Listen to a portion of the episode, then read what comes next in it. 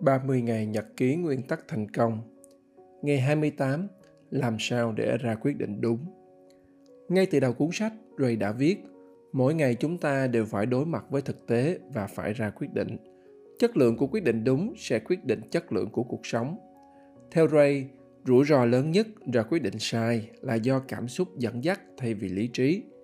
Hẳn các bạn còn nhớ phần trên của não, lý trí và phần dưới cảm xúc lúc nào cũng tranh phần tiếng nói của nhau.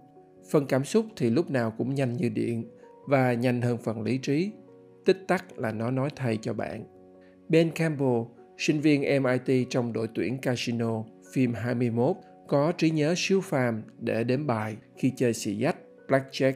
Trong một tích tắc, anh đã để cảm xúc cây cú vì thua dẫn dắt, thế là cháy túi. Trước đó, Ben đã được huấn luyện viên, giáo sư Mickey dặn đi dặn lại rằng Em đến Las Vegas là để đếm bài chứ không phải là để đánh bài. Em không được để cảm xúc dẫn dắt. Ray cũng đã nói, quá trình ra quyết định về cơ bản bao gồm hai bước chính, thu thập thông tin và ra quyết định. Cảm xúc và điểm mù nó sẽ ảnh hưởng đến việc thu thập thông tin, nghĩa là việc thu thập thông tin giúp ra quyết định không còn khách quan nữa mà đã bị lăng kính cảm xúc làm méo mó nghĩa là bạn sẽ thu thập thông tin theo chủ quan, định kiến của bạn mà bạn có thể thấy qua cách thương ai, thương cả đường đi, ghét ai, ghét cả tòng trị họ hàng. Cảm xúc nó đã quyết trước khi bạn thu thập và ra quyết định. Nghĩa là trong đầu bạn đã hình thành nên quyết định rồi. Thu thập thông tin chủ quan sẽ củng cố cho quyết định của bạn sắp ra.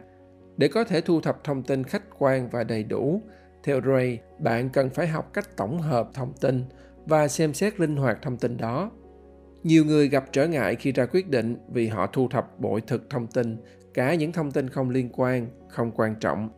Và vì nhiều thông tin như vậy nên việc ra quyết định sẽ chậm và rối dẫn đến sai.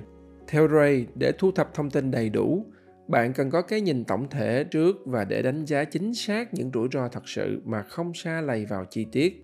Lưu ý đầu tiên, ray nhắc nhở, hãy tìm và hỏi những người hiểu biết một trong những cách để hiểu đúng vấn đề là hỏi đúng người. Đúng người phải được hiểu là họ là những người hiểu biết và họ khách quan. Trong nhiều trường hợp thông tin nghe hơi nồi chỏ, bạn được xem xét ra quyết định sai là điều hiển nhiên.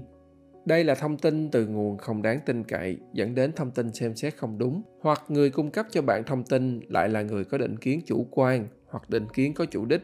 Họ sẽ lái bạn theo quyết định họ muốn bằng cách cho bạn những thông tin chủ quan. Ray cũng lưu ý, đừng tin những gì bạn nghe. Nhiều thông tin cho bạn trong nhiều trường hợp, nó không phải là facts, mà chỉ là quan điểm, mà khi là quan điểm thì ít nhiều rất chủ quan. Cái bạn cần là facts nên đừng nhầm lẫn giữa quan điểm và facts. Đứng xa ra để thấy rõ vấn đề. Trong nhiều trường hợp, bạn nên lùi lại để có thể có cái nhìn đầy đủ về vấn đề liên quan. Đừng có mới nới cũ. Có những quyết định giữa cái mới và cái cũ Quan điểm riêng của Ray là nên chọn cái cũ. Ray cho biết thêm khi phải chọn xem phim mới hay sách mới đàn nổi tiếng so với phim hay sách kinh điển thì ông sẽ chọn kinh điển. Cái này thuộc về chiến lược cá nhân. Tôi cũng có cùng quan điểm với Ray, lâu lâu mới có dịp đi ăn ngoài. Thay vì chọn một nhà hàng mới đang được quảng cáo bất cần thân thể, thì tôi chọn quán gia truyền ngon từ trước tới giờ vì tôi không muốn rủi ro mất một buổi tối đi ăn ngoài khi tổng hợp, thông tin sắp xỉ hay tương đối lại quan trọng hơn là chính xác. Các quyết định bạn ra đâu được cân đong đo đếm một cách chính xác, do đó sắp xỉ tương đối là đủ. Tương tự, bạn chỉ cần tập trung vào 20% thông tin, facts quan trọng, vì chúng sẽ quyết định 80% kết quả, chất lượng của quyết định. Nói cách khác, bạn sẽ phải tổng hợp nhanh những thông tin mang tính quyết định, bỏ đi những rau ria không cần thiết, mà chỉ chiếm 20% kết quả. Cùng với ý 80-20, Ray cũng khuyên bạn nên đừng quá hoàn hảo. Nghĩa là đừng quá cầu toàn ra quyết định hoàn hảo mà chẳng đem lại giá trị bao nhiêu. Nhiều người cầu toàn thường phải trả giá cho mong muốn hoàn hảo. Họ mất nhiều thời gian hơn để ra quyết định, đồng thời mất nhiều nguồn lực hơn mà chỉ có hơn thêm được một chút không đáng kể. Có những người giả bộ cầu toàn nhưng thực chất là họ không muốn ra quyết định vì chưa đủ thông tin hay đợi thêm thời gian nữa sau khi thu thập thông tin kế tiếp là bạn phải ra quyết định công cụ để ra quyết định theo ray chủ yếu là logic lý trí và lẽ thường common sense Như vậy thì mới là do phần trên của não quyết định và như vậy nó sẽ nhất quán chứ không phải là kiểu sáng nắng chiều mưa. Theo Ray, khi ra quyết định, bạn phải tính toán giá trị mong đợi. Nghĩa là bạn sẽ tính xem nếu ra quyết định đúng thì bạn sẽ được bao nhiêu so với quyết định sai. Quyết định thành công là quyết định đem đến giá trị mong đợi dương. Ray cho một ví dụ đơn giản. Giả sử nếu bạn đúng thì bạn sẽ được 100 đô và xác suất đúng là 60%. Trong khi đó nếu bạn sai cũng bị thiệt hại 100 đô và xác suất sai là 40%.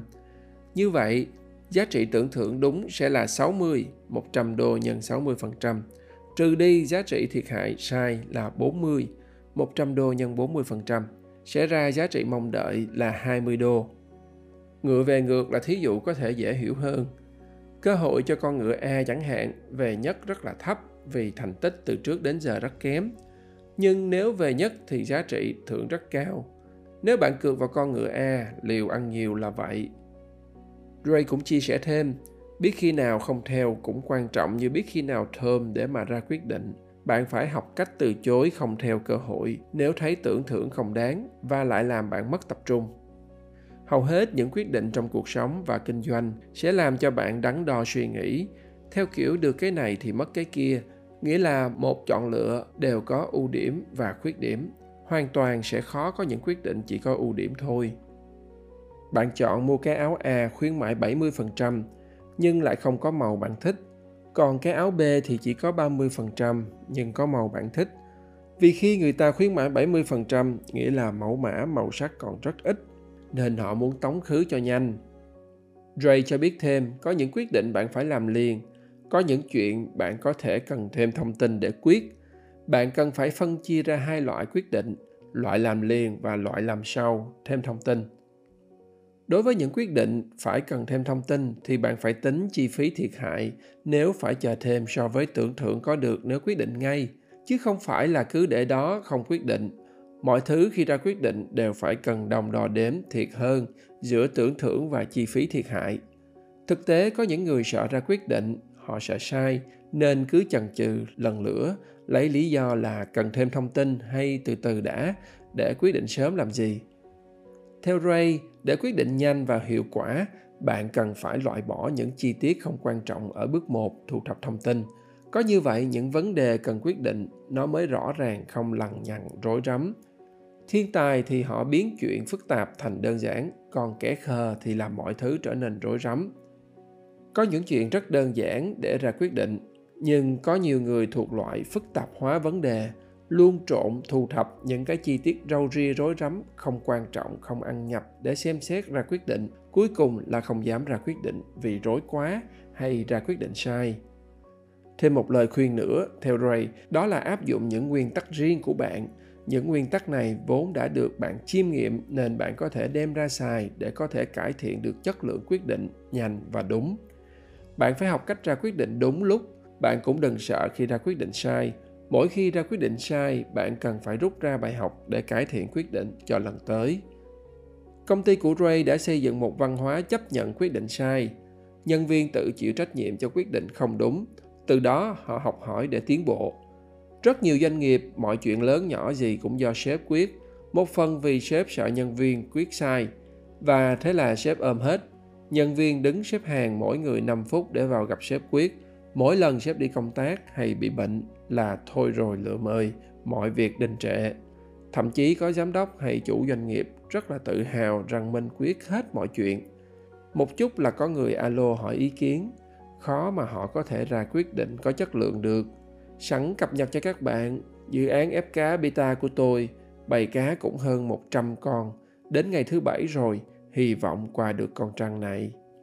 Đến đây tôi xin chào tạm biệt các bạn. Nguyễn Mạnh Tường, sáng lập Mass Communications và đồng sáng lập ICP X-Men.